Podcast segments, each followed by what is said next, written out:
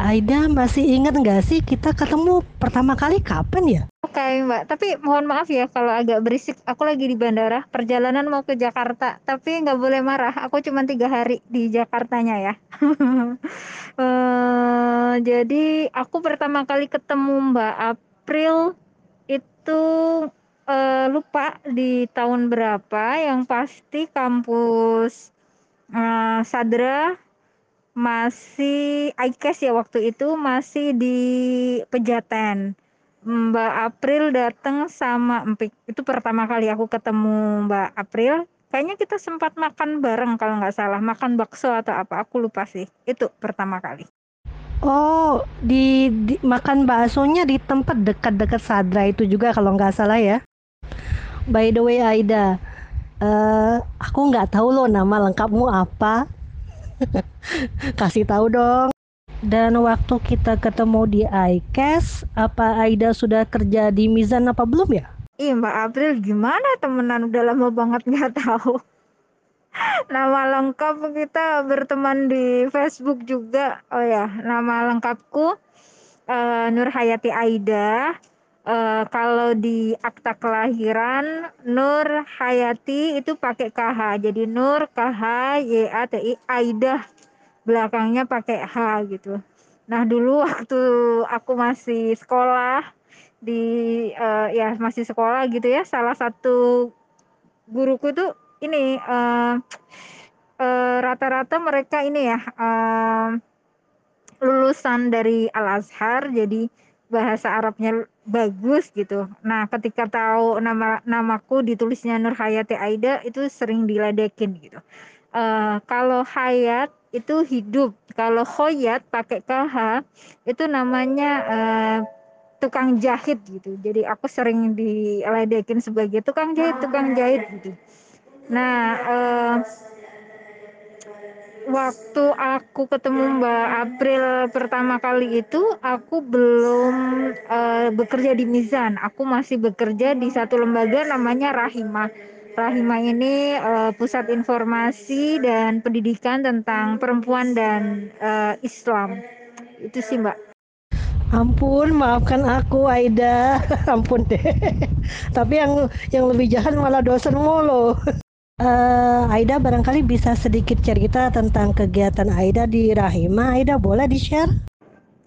Kegiatanku atau aktivitasku waktu di Rahima ada beberapa macam, Mbak. Karena uh, Rahima ini kan sebetulnya NGO ya, uh, lembaga swadaya masyarakat gitu, yang konsennya memang di pendidikan dan informasi. Dalam bidang uh, pendidikan, Rahima melakukan melakukan ya pendampingan-pendampingan di komunitas-komunitas muslim khususnya di pesantren-pesantren. Jadi dulu kerjaanku adalah datang dari satu pesantren ke satu pesantren yang lain di beberapa kota di Indonesia. Nah, selain itu juga eh, kami ya di waktu dulu waktu aku di Rahima juga melakukan penelitian. Penelitiannya apa? Uh, isunya tentu saja tentang uh, isu perempuan dan Islam. Uh, salah satu yang paling berkesan penelitian yang pernah aku lakukan adalah soal uh, ini ya uh, kebersihan, soal uh, ya soal kebersihan teman-teman di pesantren, bagaimana uh, uh, mereka menjalani hidup itu sih sebenarnya. Ini menarik ya tentang kebersihan, hygiene berarti ya.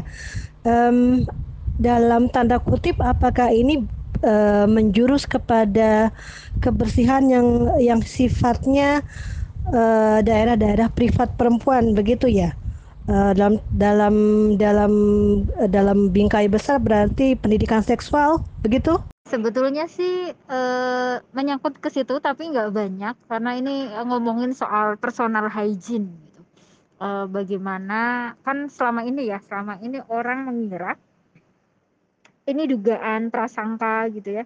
Orang mengira teman-teman kita yang ada di pesantren itu hidupnya pasti kotor, nggak rapi gitu ya dan kita ingin menguji itu dan sebetulnya kalau menyangkut soal seksualitas kita ngomongin ya uh, ngomongin bagaimana mereka uh, berbicara tentang sesuatu hal yang dianggap tabu. Tapi sebetulnya nggak tabu-tabu amat karena di dalam tradisi Islam kalau kita belajar fikih misalnya bab pertama yang diomongin di fikih itu toharoh soal kebersihan dan di dalam bab toharoh itu ngomongin soal apa? Ngomongin soal uh, mandi wajib gitu ya mandi besar. Dan apa penyebab mandi besar? Salah satunya adalah uh, apa namanya uh, hubungan seksual uh, terus apa namanya menstruasi. Itu kan ter, terkait dengan seksualitas ya uh, baik laki-laki dan perempuan. Kalau menstruasi tentu saja perempuan. Tapi juga ada eh, di dalam fikih ya di bab tohara itu pasti kita akan melihat uh, soal uh, ini um, onani atau masturbasi ya yang kalau diomongin langsung secara oh ngomongin coli gitu atau ngomongin onani atau masturbasi itu berasa tabu. Tapi kalau dalam bahasa fikih itu kan nggak menjadi nggak tabu ya. Uh, namanya aku lupa apa ya uh, kalau di dalam bahasa Arab aku tiba-tiba lupa. Wah sorry sorry tapi itu ada. Mak maksudku gini sebetulnya persoalan-persoalan tentang kesehatan, soal seksualitas itu sesuatu hal yang sangat wajar karena itu kita alami dan sebetulnya uh, yang menjadikan itu tabu adalah prasangka-prasangka ya, prasangka-prasangka kita gitu. Padahal kalau di, itu dipelajari sebagai ilmu ya, dipelajari sebagai ilmu untuk bekal kita menghadapi kehidupan ini kan itu menjadi sangat menarik dan menurut saya itu menjadi wajib gitu.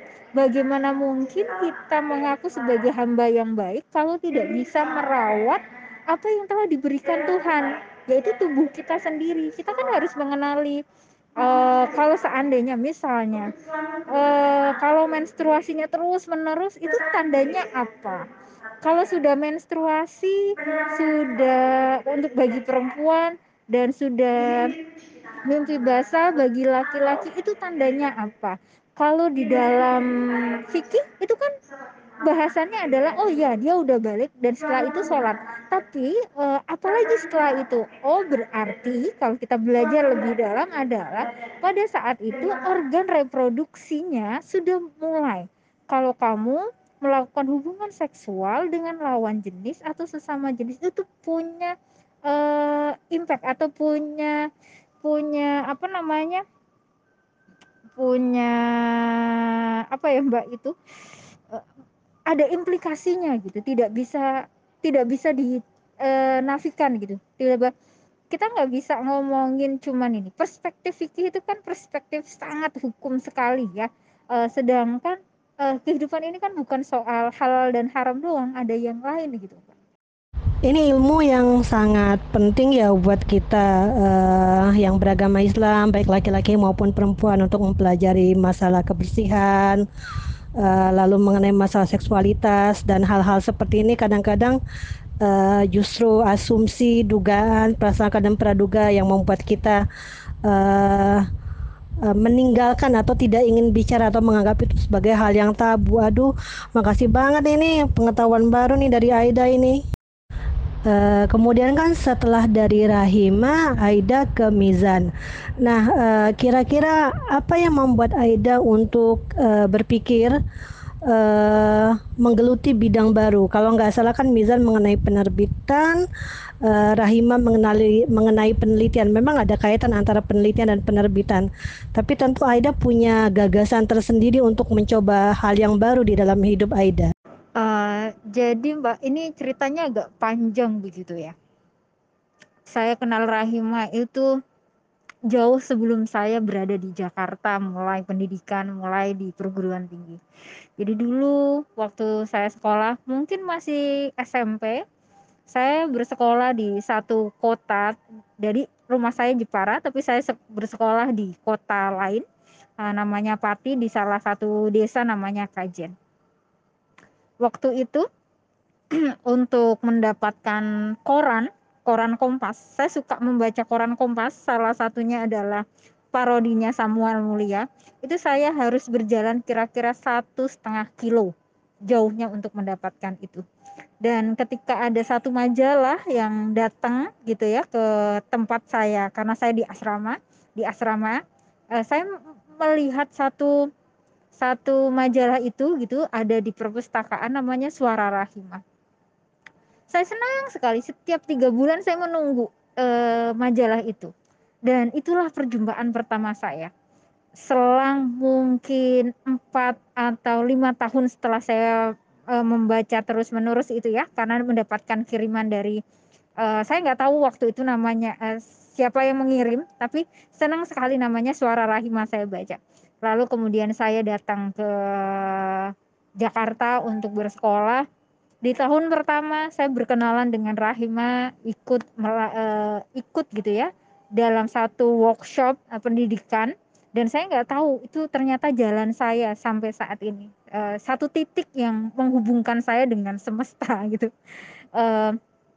Setelah itu ternyata setelah workshop itu ternyata hubungan saya dengan Rahima uh, ini ya semacam gimana ya uh, meskipun masih kuliah uh, Rahima memberikan tempat belajar bagi kami anak-anak muda yang Hmm, dari pelosok-pelosok desa yang sedang kuliah di UIN gitu ya, di UIN Ciputat, UIN Jakarta waktu itu untuk beraktivitas, untuk mendapatkan pemahaman yang benar mengenai Islam dan perempuan, Islam dan gender dan lain sebagainya.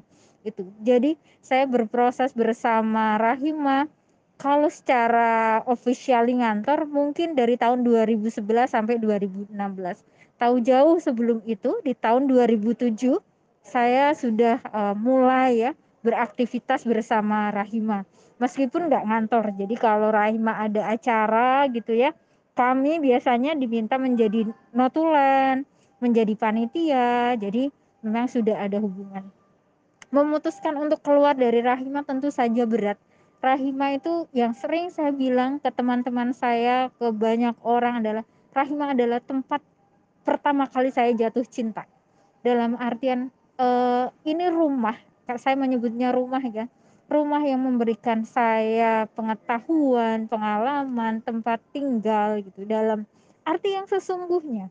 Bukan hanya atap tetapi juga soal ilmu jaringan dan lain sebagainya. Waktu itu 2016 saya memutuskan keluar. Saya sudah berpikir panjang sebetulnya.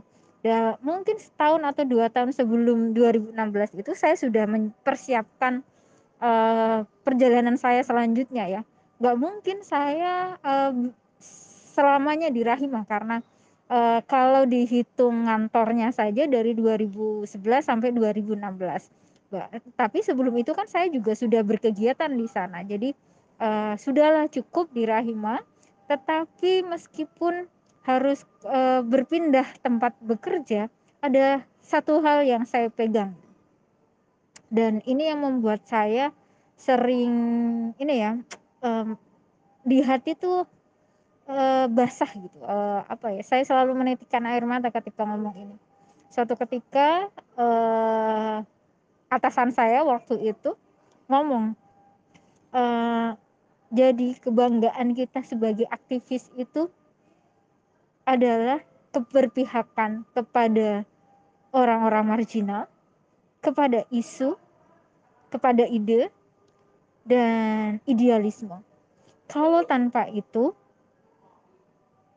kalau tanpa itu kita bisa bekerja di mana saja. Tetapi eh, sebagai aktivis itulah kebanggaan kita. Gitu.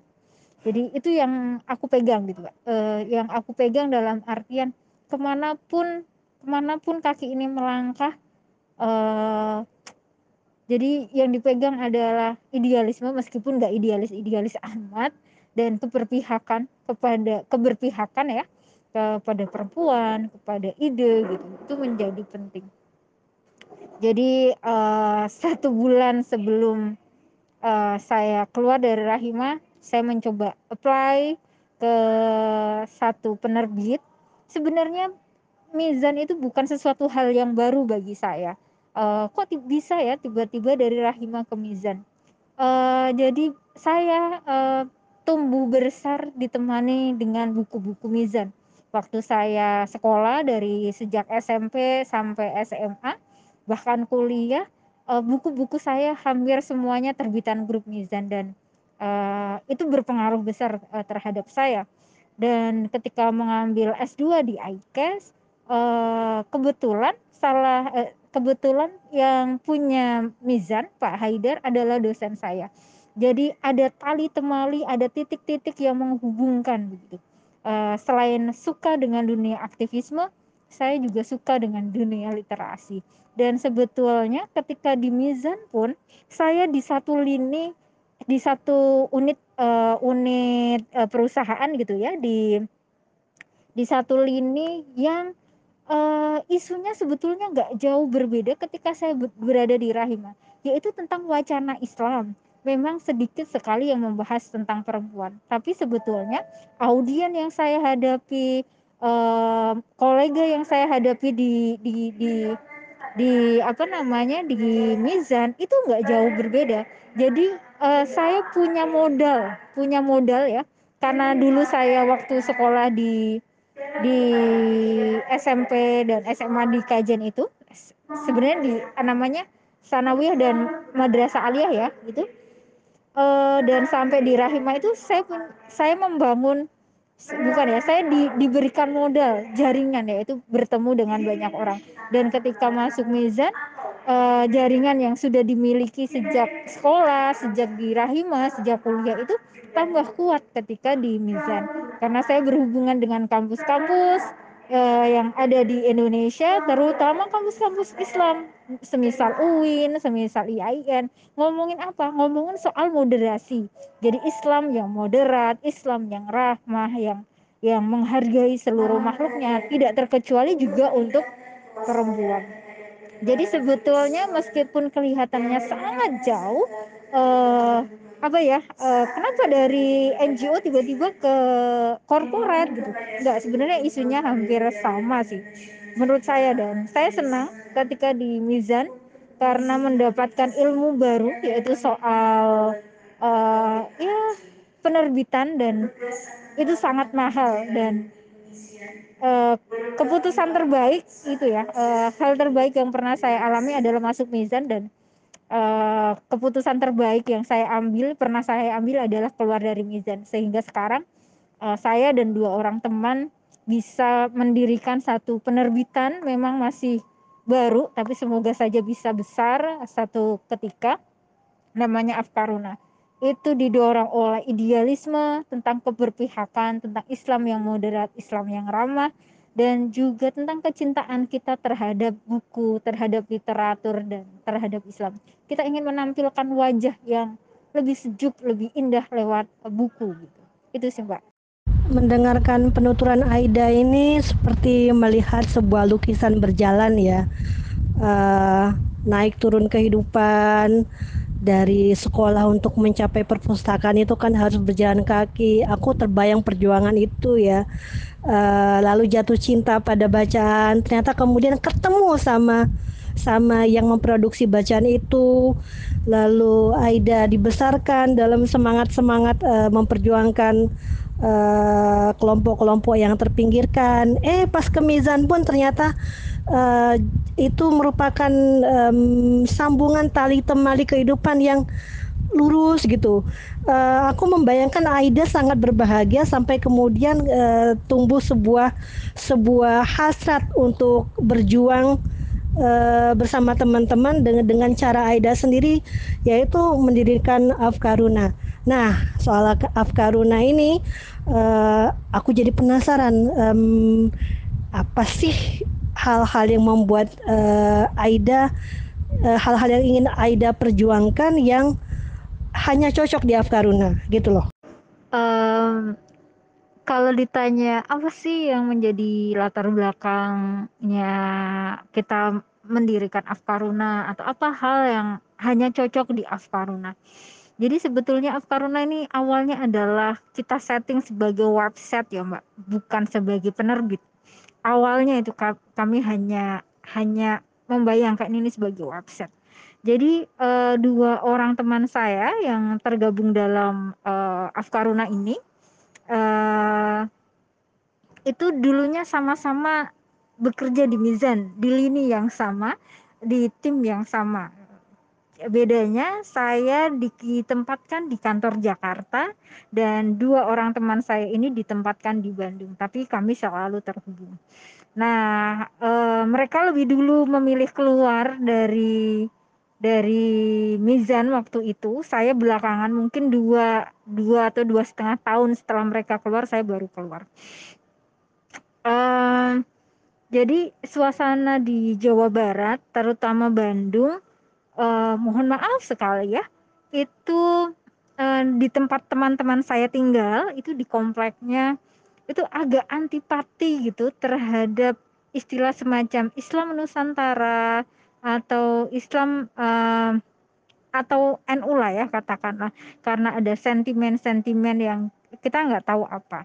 Uh, oleh karenanya uh, waktu itu dua teman saya ingin menjelaskan tetapi tidak frontal uh, bagaimana Islam uh, Nusantara yang diusung oleh uh, NU karena pada dasarnya kami waktu itu kami memang uh, lahir besar di lingkungan NU dan tradisi NU pun sekolah-sekolah kami di tradisi NU dan apa yang mereka bayangkan tentang NU itu jauh berbeda dengan apa yang kita alami gitu ya. Tapi sebetulnya yang ingin kita sampaikan bukan hanya NU-nya, tapi kita ingin menampilkan wajah Islam yang ramah, bukan yang marah gitu, yang sedikit-sedikit kafir, sedikit-sedikit ini. Itu sebetulnya awal mula uh, dua orang teman saya ini kemudian mendirikan Afkaruna berbentuk website.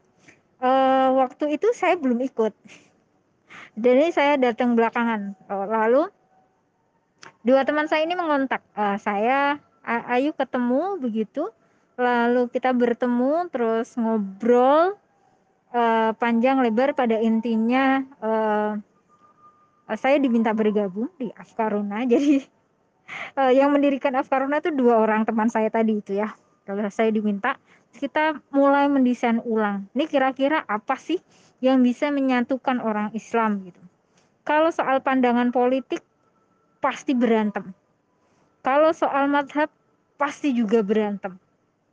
Nah, kira-kira apa yang tidak membuat mereka berselisih paham? Kita berselisih paham sebagai orang Islam ataupun orang di luar Islam. Setelah kita berpikir seharian itu ya, kita ngobrol, oh ya ada, yaitu tentang akhlak akhlakul karimah tentang akhlak yang mulia uh, Nabi Muhammad. Orang mungkin bisa berbeda pendapat tentang uh, apa namanya pilihan politik, tapi sulit rasanya untuk tidak bersepakat bahwa Nabi Muhammad adalah uh, seorang manusia yang punya akhlak yang uh, mulia. Oleh karenanya kami sering kali mengangkat uh, cerita atau kisah-kisah bagaimana keteladanan Nabi Muhammad dalam menjalani hidup. Relasinya dengan orang non-muslim, relasinya dengan perempuan, relasinya terhadap orang miskin, relasinya terhadap anak-anak, dan bagaimana perempuan diberikan tempat yang sama sebagaimana laki-laki dalam mendapatkan ilmu. Itu awalnya kita. Lalu di tengah-tengah, bukan tengah-tengah ya, lalu kemudian di satu pertemuan saya bekerja eh, saat itu saya sudah bekerja ya setelah dari Mizan, kemudian saya diminta untuk bergabung dengan satu lembaga namanya Rumah Kita Bersama atau Rumah Kitab uh, bersama dengan Ibu Lis Markus, seorang peneliti senior yang ahli gender.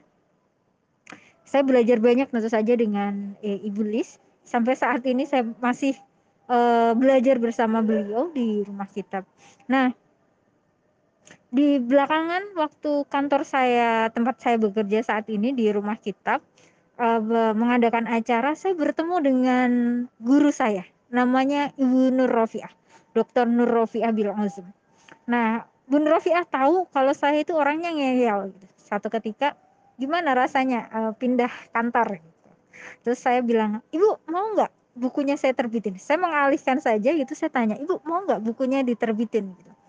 Uh, tulisan-tulisan ibu bagus loh. Kami bantu terbitin yuk. Aku bilang uh, aku punya penerbitan. Padahal waktu itu kita belum kebayang kalau kita punya penerbitan. Nah, tapi aku bilang kita punya penerbitan.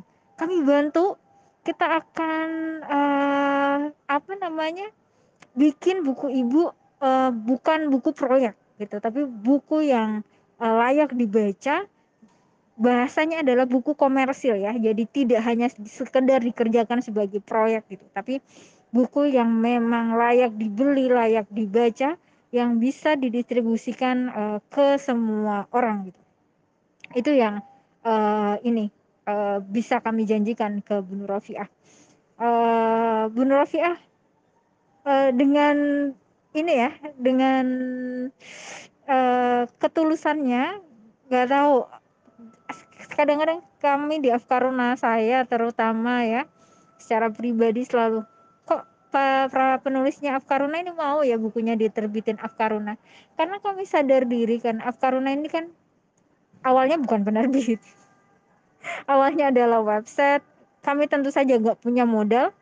Setiap bulan kami iuran waktu itu untuk menghidupi website untuk menghidupi para penulis jadi kami iuran merogoh kocek kami sendiri supaya website ini bisa terus berjalan. Uh, lalu pandemi datang yang karena memang gini ya di Afkaruna itu memang kami men-set sebagai uh, apa namanya lembaga yang tidak bertemu muka langsung kalau bekerja. Kami memang remote sejak awal didirikan kami memang remote. Saya ada di Jakarta waktu itu dan Mas uh, satu teman di Bandung dan satu teman lagi di Jogja karena sedang melanjutkan pendidikan.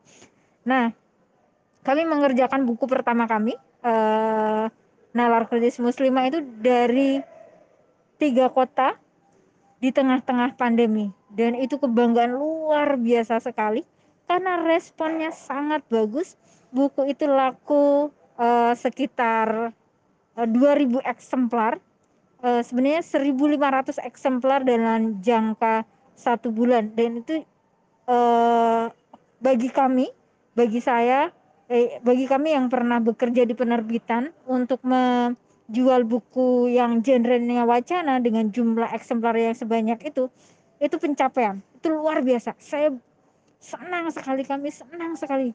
Akhirnya sebetulnya buku macam ini yang buku-buku bergenre wacana yang dikira orang berat itu dicari orang. Asal kita mau kita tahu jalannya seperti apa. Kita kerjakan dengan semaksimal mungkin. Kita selalu bilang kita memang nggak punya uang nggak punya modal banyak tapi percayakan kepada kami bukunya. Kami akan membuatnya sebaik mungkin yang kami bisa karena hanya itulah modal yang kami bisa yang kami punya. Itu Uh, kemudian kami mengevaluasi uh, lagi ya setelah buku. Kami saat ini sudah menerbitkan tiga buku baru tiga buku.